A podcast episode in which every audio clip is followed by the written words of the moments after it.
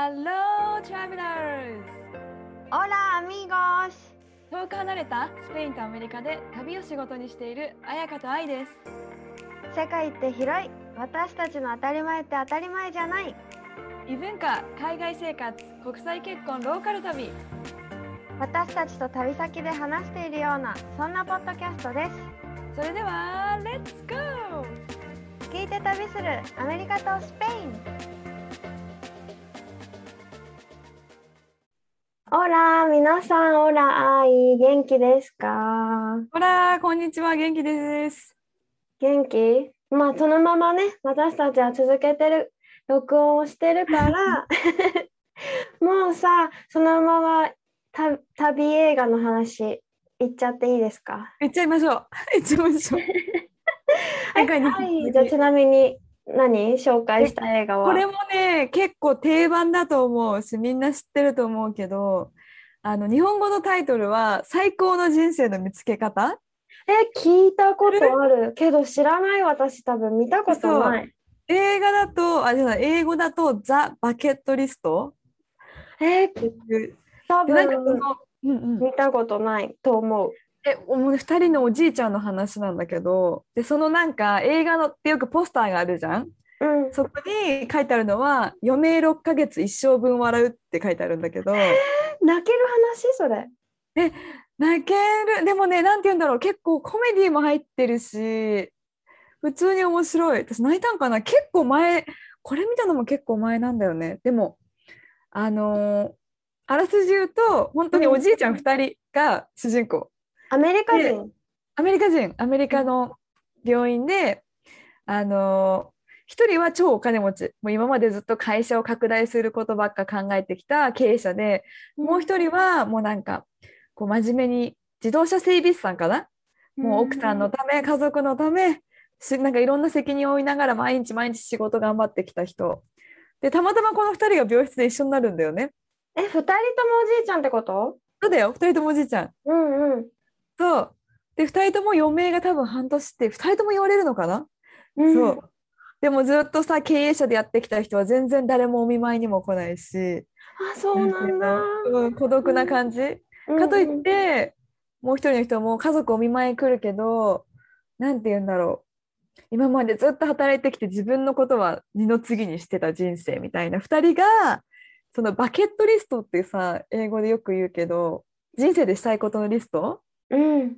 をこのお金持ちじゃない人の方が多分書き留めてたのかな。だからそのお金持ちの人と一緒に旅に出るんだよね。そのえ病院をえちなみにさどんなことを書いてたか覚えてる？バケットリスト。やそれに行くの例えばスカイダイビングとかさ。ばおじいちゃんが？そうだよ2人ですごくない？だからなんか途中泣けるっていうよりすごいエキサイティングな感じでえなんかみたいな、うん。元気もらえそうその映画。そう元気もらえる。で性格もお互い違うしでお金持ちだからさプライベートジェットとかで行くんだけど。うそう。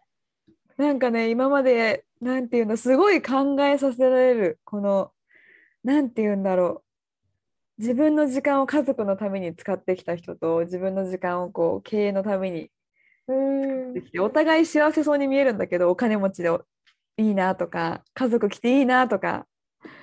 でもなんかね、もうあと半年ってなると、えそっかね二人とも病気？二人とも病気なの？そうそう、入院、そう、病室でやったからね。二人ともこの余命半年の病気ってこと？多分二人とも確かね、余命半年だった気がする。わでも、ー余命がある。だから最後は多分すごく泣ける話なんだよね。えちょっとどうなのかわかんないけどめちゃ。くちゃ見たえもう一回ちょっとタイトルをタイトルは、なんだっけな。最高の人生の見つけ方。わで日本語ねバケットリスがバケトリスト。がえ英っと語タイトル。英語のタイトルえ愛はさバケットリストじゃあつけてるの？あ、自分がやりたいことをそう同じ質問しようと思ってた。え、でも、なんだろう、そんな死ぬまでにっていうか、今やりたいことはすごい書い書いてる。えちょっとちらりと紹介。でもちろん、ねえやっぱり家族でアメリカ横断をしたいなと思ってて。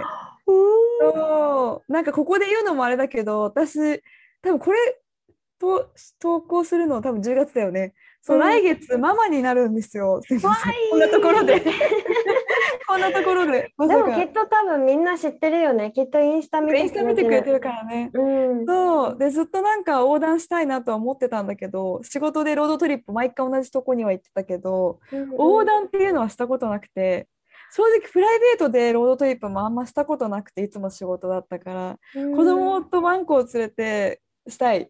そう。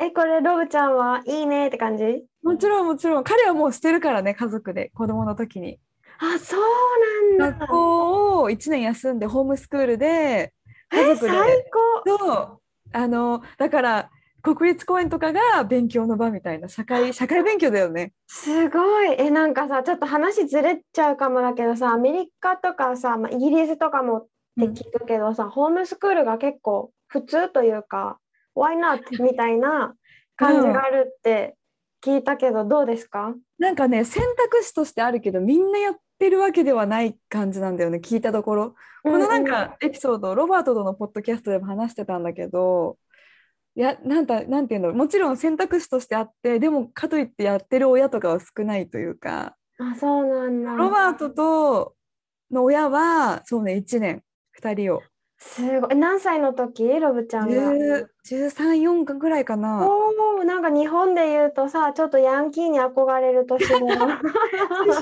そうそうだからこそなんか国立公園でこう国立公園で死んでしまった人の死に方みたいな本とか買ってたんだよね。何ちょっとひねくれちょっとひねくれてる。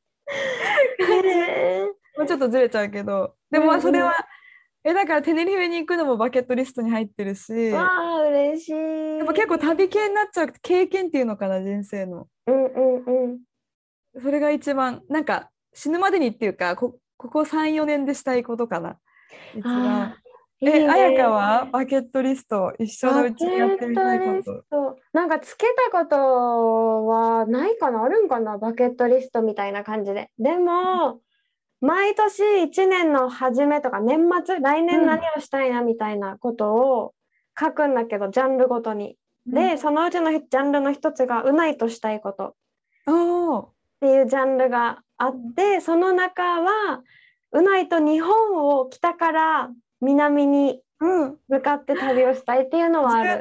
うわ、いいね、いいね、いいね。めっちゃやりたい、私も。そう、なんか最見てほしい。日本がさ、こう、お沖縄は来たことあるから、どんな感じっていうのもなんとなく分かってて、でも、日本って全然違うじゃん。まあ、アメリカもか、場所によってね、全然違うから、それを私も知らないからさ、うん。一緒に見れたらいいなって思う。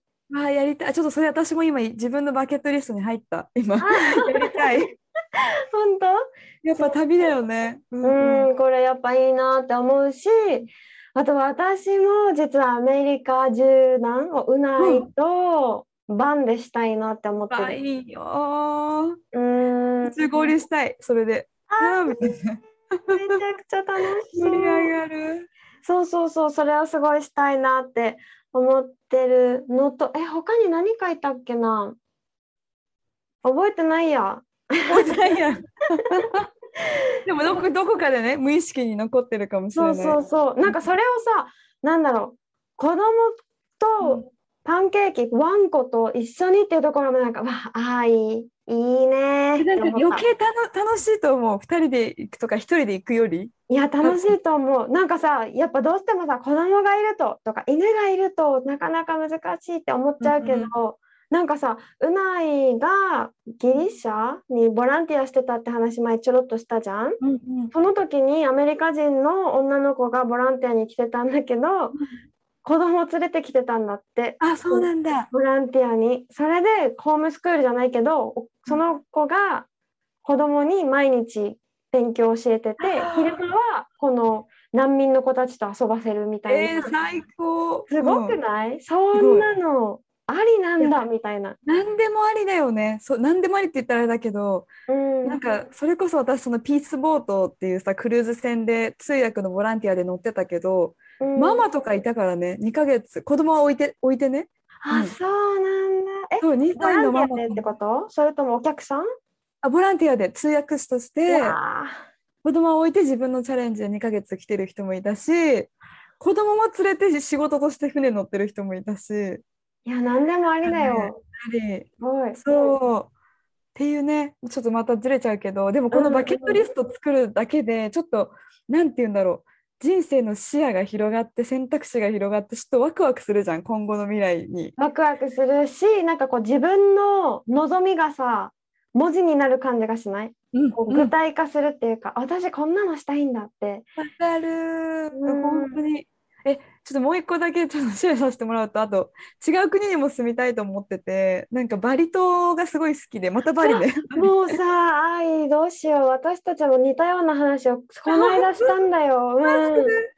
なんかさそこにやばいねまた会えるかもなんかグリーンスクールっていう、まあ、スクールがあるんだけどあわわかる？よ、それもま前話さなかったっけ？話したそこに子供を入れて私も一緒にエンジョイしたいっていう話。うんうんもうね、うん。3ヶ月だけとかでもいいの。だからちょっとそれはロバートと考えたいねっていう話はしてる。うん。わあいや私たちも最近さなんか必ず日本とスペインのどっちかに住まないといけないってちょっと最近こう、うんうん。わコロナもあかるわかってねなりかけてたけどえ一回ちょっとこの枠を外そうってなって今コロナじゃなかったら何でもできるならどうするみたいな話をした時にどこに行きたいどこに住んでみたいってなったらうないは私はタイかバリかなと思ったんだる。よね。うんうんそしたらうないはバリって言ってじゃあもうバリかみたいな。ちょっと待って、もう絶対そこで会うじゃん、もねえ合うね。まだ会ったことないとか、ちょっとすいません、話がずれるから。そう、私たちね、まだみ会ったことないんです。はい。何度も言うけど。なのにこんなにもう楽しい楽しい。そう、死ぬまでにしたいこと、ぜひ皆さんもちょっとつけてほしい。うん、ね考えてみて。えちょっとね話がつながるんだけど私がうん紹介したい映画、映画映画だけどドキュメンタリー映画？で、ネットフリックスで見れるんだけどタイトルが「究極のハピネスを求めて」ってわかる何それ？超いいタイトル。いや、うんこれね、めちゃくちゃ、うないと一緒に見たんだけど、これを見て、うわ、アメリカ縦断したいバンでって思った。そうなんだ。それって何？その横断の話。そうそうそう、なんか、あらすじが、ドキュメンタリーをもう、うんうん。ドキュメンタリーで、カップルの話、カップルうんがアメリカをこう、北米を旅するっていう話なんだけど、映画監督とミュージシャンのドイツ人カップルが。スクールバスを改装してで愛犬と一緒にアメリカを旅するわけ。最高。やりたいやつ。うんでしかもなんか旅のきっかけも私的にはなんかあこういうこともきっかけになりうるのかっていう感じなんだけどこう、うん。旅をし何ようってなるのがまずさ彼が結構旅がもともと好きで彼が映画監督ね、うん映画監督の彼が自転車で22カ国を旅したことがあって。うん。それも実は映画にしてるんだよね、この彼は。ドキュメンタリー映画みたいな。自分の話をね。そうそうそう、ペダル・ザ・ワールドっていうタイトルでドキュメンタリーにしてて、でその自転車の旅でミュージシャンの彼女と出会って付き合った、うん。一緒にいるようになって、で、ベルリンで旅を終えて2人暮らしてたんだけど、このベルリンでの生活にうんざりしたから旅に出ようってなるんだよね、2人とも。へえ。うんうんうん。そうなんかベルリンがすごいうるさくって、うんなんか想像しくって2人ともハッピーじゃなかったっていうのがあって、でこう彼女はミュージシャンだし彼は映画を撮りたい人じゃん。うん。だから旅をしながら映画を撮って彼女は曲を作るだから創作の旅をしようみたいな感じでうん物語が始まるんだよね。素敵ですね。そう。でなんか撮り方もさ本当にドキュメンタリーだから毎日カメラの前でお互い今日の気持ちとかなんか話すわけね、もうセリフとかじゃなくってただ日記みたいな感じで、うんうん。それがすごいなんかリアルでわあなんか親近感じゃないけどなんか私たちもさオーストラリアニュージーランドってうないがもうバンを作って中をねすごいよね。うん。旅行したからその時の思い出とかが蘇ってなんかジーンとしちゃってさあー泣けてそうそう。でなんかこの旅中この2人が旅してる中もやっぱたくさんトラブルがあるわけ。手作りのお家だから要はね、なんか車のシャワーが壊れたとか屋根に穴開いたとか、なんかいっぱいトラブルがありながらこうビザの問題とかいろいろありながら旅をしていく。っで最後なんかこう家族に戻ってくるじゃん旅が終わって。その時家族に会う瞬間とかなんかはあなる。なんかそれがさ自分たちもさうん。オーストラリアの旅してた時に車から煙出てきたりとかなんか壊れてそう。でなんかニュージーランドで旅行した時とかは車をまず購入して30分ハイウェイ乗って30分ぐらい経ってこうガソリンスタンドとかなんていうのサービスエリアみたいなところに入って、でまた出ようとしたらエンジンかからないとか30分前に車買ったばっかりなんですけどみたいな。それもう超トラブル。うん。そうっていうこととかがあって、まあ、ちょっと話ずれちゃうんだけどさその時はさ本当にさえさっきさっき車買ったのにエン本当ジンだよね。そうエンジンもかからないみたいな感じになって、そしたらニュージーランドの人めちゃくちゃ優しくって、うんもう私たちが「えどうしようどうしよう」ってしてる間に何名か声をかけてくれて「どうしたの?」って。で車がエンジンかからないってなった。1人目はいろいろ開けてみてくれたりとかして。わすごいね。そううん。あでもあでもダメだわかんないってなってもう自分も仕事中だからごめんね行くねって言っていなくなって、もう一人も同じ感じでいなくなってえーどうしようってしてたら一人スーツの人が寄ってきてなんか車動かないの？みたいな聞かれて、うん。動かなくなっちゃったって言ったら自分は全然詳しくないんだけど自分の車の保険はこういう自分がその場にいれば他の車も見てくれるからそれ。自分の車っていうことにしてこう修理の何？お願いする電話してあげるって言ってくれてうん。えでも仕事中じゃないの？って言ったら仕事中だけど君たち困って困ってるでしょ？って言ってくれてうん。なんかちょっと仕事の電話さっきしたうらん。遅れてきても大丈夫っぽかったから一緒に待っててあげるって言ってくれてもうすでに仕事に電話をしてるのも素晴らしい。何その人。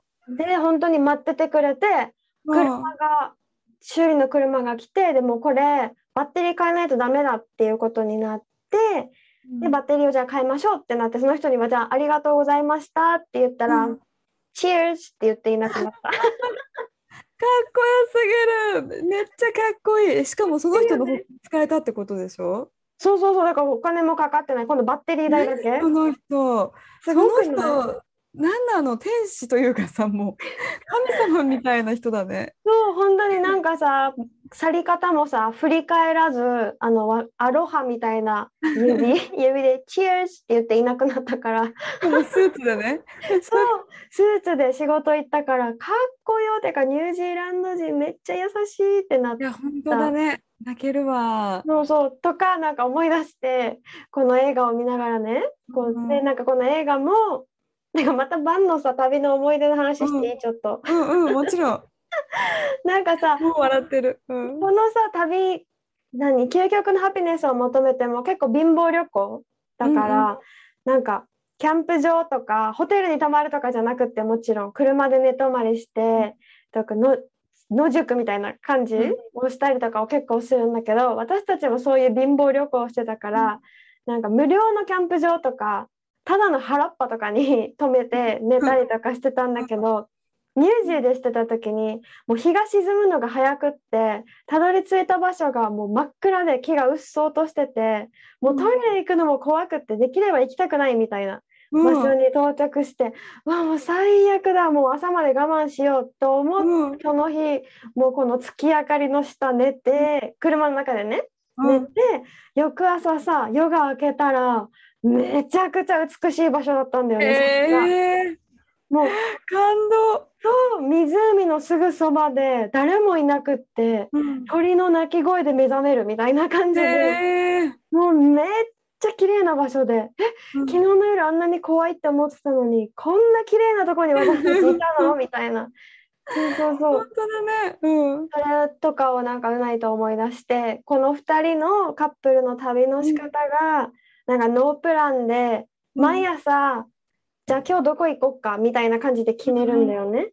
私たちの旅もそんな感じだったからうわもう絶対いつかこんな感じでアメリカを車で横断しようって話してる。まあ自分たちと重なるよね余計に旅の仕方も似てるから。そうそうそうまさに。いやいやもうそれはねコロナが落ち着いたらもうすぐやるしかない。本当に。いや本当に。これ見てほしい。なんかすごくねワクワクするし。いや見見ます。あれもう一回タイトルなんだっけ？タイトルは「究極のハピネスを求めて。OK です。究極のハピネスを求めて」そうなんか BGM とかも確か彼女が作った曲そうなのオリジナルなすごいね。それがネットフリックスにさ乗るなんてまず。そう。え本当に手作り感満載の映画だよ。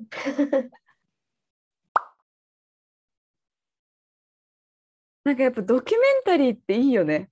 なんていうか、うん。私結構すごい好きで。私も好き。旅映画も好きなんだけど私見てて結構あなんかいいなって思ったのがなんかさあのハイスクールミュージカルのネットフリックスでこれも、ザック・エフロンが出てるあの旅する明日の地球っていうドキュメンタリー？あ見てないけど気になってた。うん。ザック・エフロンが出てるから気になそうってそうそう。入った私も えザック・エフロンしかもドキュメンタリーと思って。うん。でなんだっけ？それが「ダウン・トゥ・ザ・アース」っていうのが多分英語のタイトルかな？うん。そう。だからドラマとかじゃなくてもうザック・エフロンがいろんな国に行ってなんだろう？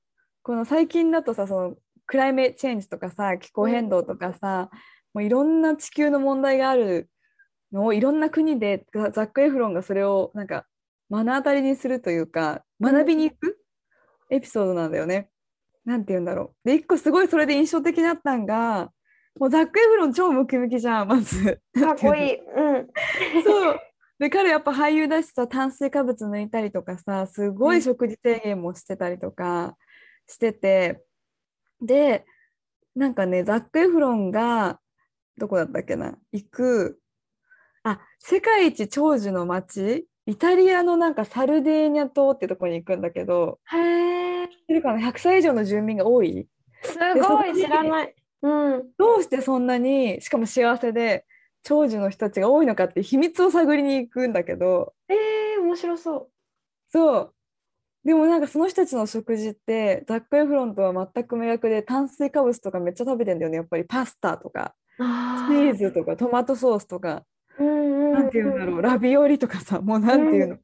だからなんか彼らはそう小麦がけだらけ。それで彼のトレーナーは今までさ炭水化物抜いて何タンパク質？なんかわかんない。チキンとか正反対の食事法を教えられたのにうん。この国の人たちは幸せで長生きしてて炭水化物ばっかり食べてるみたいななんかそんなえー、確なんかにて言うんだろう情報の違いというかさ一般的にいいって言われてるものと実際にでも長生きしてる人がこの食生活にもいるわけで。えー確かにそれ思うわ。なんかさイタリア人とか本当にさ毎日パスタいけるって言うじゃん？すごいね。あの米みたいな感じか、日本人も確かに確かにそうそう。だしさなんかスペインも結構さ最近長寿になってきてるって言われてて。あそうなんだ、うん、そう。でも確かにスペインの食べ物ってなんか化学調味料？なんだ、うん。本だしとかそういうのを使わない本当にシンプルな味付けがそう、うん。多いなって思うけどでも塩気をすごい取るっていう印象があって、えだからそうなんなんで健康こんなに健康なんだろうって思うし、おじいちゃんとかの食べるものとかを見てると、なんか毎日なんだろう。ドレッシングドレッシングかけないんだよね。前も言ったけどさ、そうね。サラダ。そうサラダ食べる時ってオリーブオイルと酢とちょっとの塩をかけて食べるんだけど、この食べ終わったサラダにさ残るこはいはい。の液体があるじゃん、あれをジュースのように飲んだりするわけ。すごいね。ドレッシング飲むみたいな感じだよね。うん。そうドレッシング飲んでるって思うけどさめっちゃおじいちゃん元気だし健康だしさ87歳で頭もめちゃくちゃしっかりしてるし。うんでなんかそういうお年寄りが私の周りこのスペインにいる周りには多くってなんかね食べ物っていうかなんか生活スタイル誰かを捕まえてすぐおしゃべりしようとするからさ。それがなんか健康でで絶対にさ太陽の光を浴びようとするんだよね。ね。うん。基本的なさことよね。そうそうそう。太陽の光を浴びてなんていうのナチュラルなものを食べそう。で人と話して心もハッピーみたいな。そう。なんか朝走るって言ったじゃん。朝走ったらおじいちゃんのお家の前通るからいつも「おはよう」ってするんだけど、おじいちゃんも朝海にさ浸かりに行くわけね。泳ぐんじゃなくって。毎朝浸かりに行ってその帰りにおじいちゃんの友達に会ってだからおばあちゃんね別のおばあちゃんに会って紹介されたんだけど後で名前聞いたら知らないっていうわけお互い。ある。そううん知らないけどいつもおしゃべりしてるお家わかるし家族のこともわかるけど、名前はそういえば知らんやみたいな感じで なんかそれでも友達ね。うんそうそれでも友達でこういろんな人とおしゃべりするで太陽を浴びながらね一緒におしゃべりするってこれが健康かって見てうんいやて、でも本当そうよ。だってこのさネットフリックスの中でさこのザック・エフロンが言うんだよね。こうハリウッドの世界ではやっぱりこう健全な精神状態では暮らせないって語り始めるの。あ彼はもうもうザ・ハリウッドのとこにいるじゃない、うん。まあ、でも彼は俳優辞めないとも言ってるけどでもやっぱりそのああいう競争の世界だとやっぱりそういったね何？精神的にやっぱ来るっていうそうだよね。してて、まあ、だからねこういう旅はすごいなんか見つめ直すのにいいいいきっかけになるみたいなことを言言ったりしてるんだけどそうそうそう。なんかさこれのマット・デーモンバージョンもあった？前。わかんない見たことない。ブラッドえな。ブラッド・ピットじゃない？ディカプリオかな？マット・デーモンかディカプリオか忘れたけどそれ見た気がする。いろんな国に行って、うん。こういうなんかこの地球の問題とか、なんか牛？肉を食べるっていうことはどういうことか？アマゾンがどうなるのかとかなんかそういうドキュメンタリーを見たことがあるからなんかもしかしたら他の俳優シリーズでねいろいろ。うん。なんかえあこの人好きな俳優から入り入ってさ地球の問題見れたらいいよね？それはいいきっかけにいやなるよね。いいいいだシリーズみたいな感じでしょ？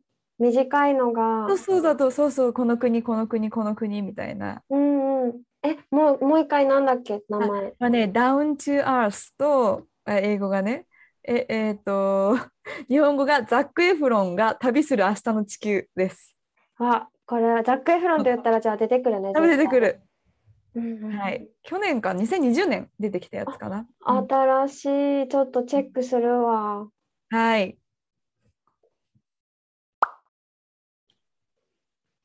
とね、私が次紹介したいのは、これも映画とかじゃなくって、ドキュメンタリーっていうか、日本のテレビで放送されてたやつ、結構前に。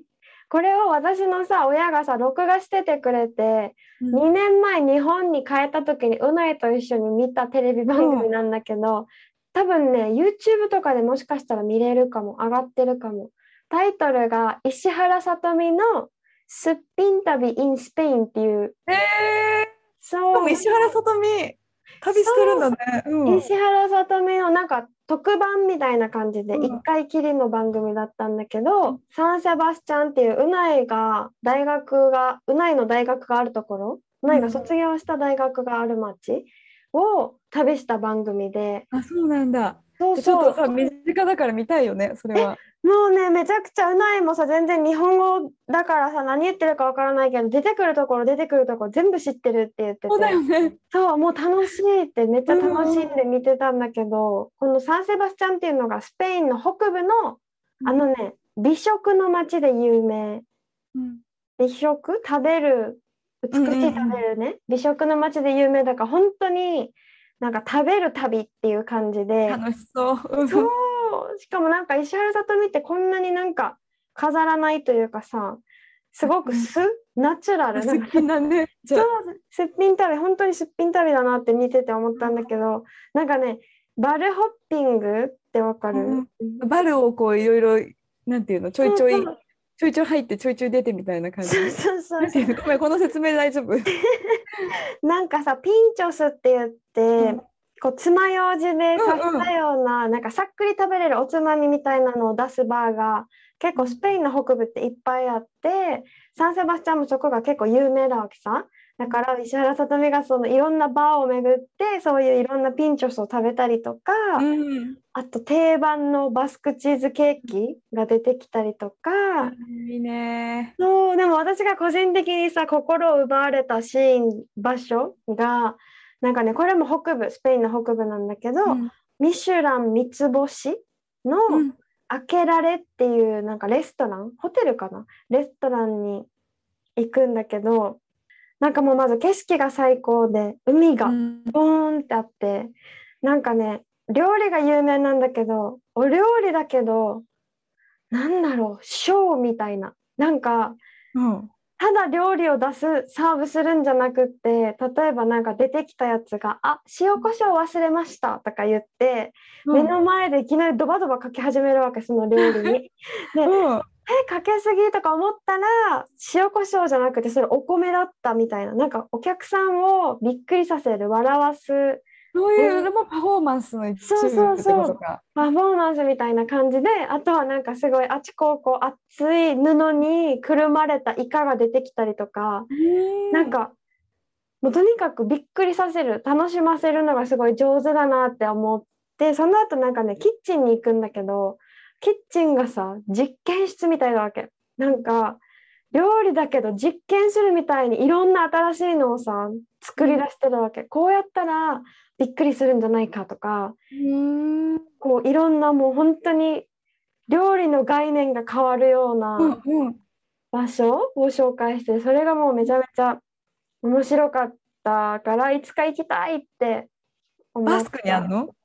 これはうん多分バスクだと思う。スペインの北部、うん。そうそうそう。っていうなんか石原さとみがこうスペインの北部を回る。うんうん。多分ねネットフリあネットフリックスじゃない。YouTube？出てこないかなって思う。たまにねあったりするけどね。あるやつはあるけど。そう。そうそうこれではもスペイン満喫できる。それで。ね。面白かったからもし見つけられたら見てほしいなと思います。しかも知ってる女優さんだからなんか馴染みがあって楽しそう。うん、そうしかもなんかさそれその話をバスクにいる友達にしたんだよねスペイン人の子に、日本でバスクが取り上げられててさって言って、うん。この辺も映ってたんだよっていう話をしたら、えちょっと待ってそれってさなんかどんな子？綺麗な子？みたいな。うん。あ女優普通に綺麗な女優だよって言ったら「あ私見たわその取材」って言い出して。えー、そういうことか。取材してるとこ見たってこと？そすごういね。そう見たって言っててあれ絶対そうだと思うみたいな。翌日、へなんか何？ネットニュースかな？かなんかに日本の女優が来てたみたいなのがあそんなに乗るんだ。うん。そうなんかこのこのレストランに来てたみたいな。本当にうんうんうんお家の近くだったから、こうなんか出てたって言ってやっぱりあれはそうだったんだみたいな感じだったから、えー、まさか見てたんだ。うん、そう自慢しといた可愛いでしょって石原さとみ 国代表。はい今回は映画じゃなかったね結構ドキュメンタリー系をそうだねいろいろ映像が。うん。紹介あでも最初愛が紹介してくれたバケットリストは映画だよね最高の人生の見つけ方？うん。うんうんうんいや全部見たいと思ったわかるもう時間が足りない。ねえ本当なんか心に残ったものある？この2週分で2週分で？ちょっといっぱい話したから。でも私はやっぱその横断のドキュメンタリーみたいなアメリカの横断のやつ自分もしたいし。うんうんうん。ちょっと見たいなって思ってちょっとさ後で探してみる。うん、あでもさこうさしたいって言ってたじゃん？この子供が生まれてうん、パンケーキとみんなでしたいって言ってたからすごいね夢が膨らむと思う。なんかこのバスを改装してお家でしてたから、もう最高。そういうの大好き。うん、ねええもう本当に最初のシーンとかさなんかこう作るところから始まるからうん、あすごいこうやってなんかちゃんと車からお家になるんだみたいな。プロセスも楽しいよね。そう愛好きそ好きもうそういうのめっちゃ見てるもんすでに YouTube とかで。う でも多くない実際アメリカとか。めっちゃ多いイメージ。そう住んでる人？うん。そうね。なんかそういうエリアがあるよね。多分ね。うんうんなんか私たちがさ住んでるうないがいつもサーフィンするところとかも結構バンとかで寝泊まりしてる人たちがやっぱ多いから、うないのお父さんの友達とかもこうバンで寝泊まりできるようなのを持ってて週末は娘が6歳ぐらいかな娘がいて奥さんも娘もサーフィンするからみんなで前日に来てここで寝て朝一でみんなで海に入るって言って。てわあ最高だね。なんだそれ。そうしかもそのお家車が救急車なんだよね。面白くない？面白い。びっくりする。救急車を買ってこうベッドとかをつけて改装したみたいな感じで、えー、なんか担架とかを入れてた場所にサーフボードを入れてるの。なんかさ外から見たらなんか緊急で何かあったらそこ行っちゃいそうだよね。助けてくださいみたいな。なんか救急車みたい外外見もねでもなんかちゃんと誰々のお家みたいな書かれてる。さすが。そうっていう感じです。みんなもなんか、旅いいね。やっぱしたいね。したくなるよね。話してるだけでしたくなったわ。うーんだからさまた旅がさできるようになるまではちょっとドキュメンタリーとか映画とかを見てやりたいことバケットリストをつけて待っておこうえ本当それ？待っておきましょうう。んなのでなので私たちに質問やリクエストがありましたらインスタに直接メッセージかもしくはメールでも OK です。インスタのアカウント i がサンディ英語私あやかが旅熱です。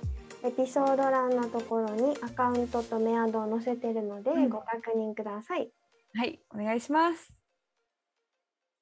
そうですね。ではまた来週お会いしましょう。See you next week またねアディオース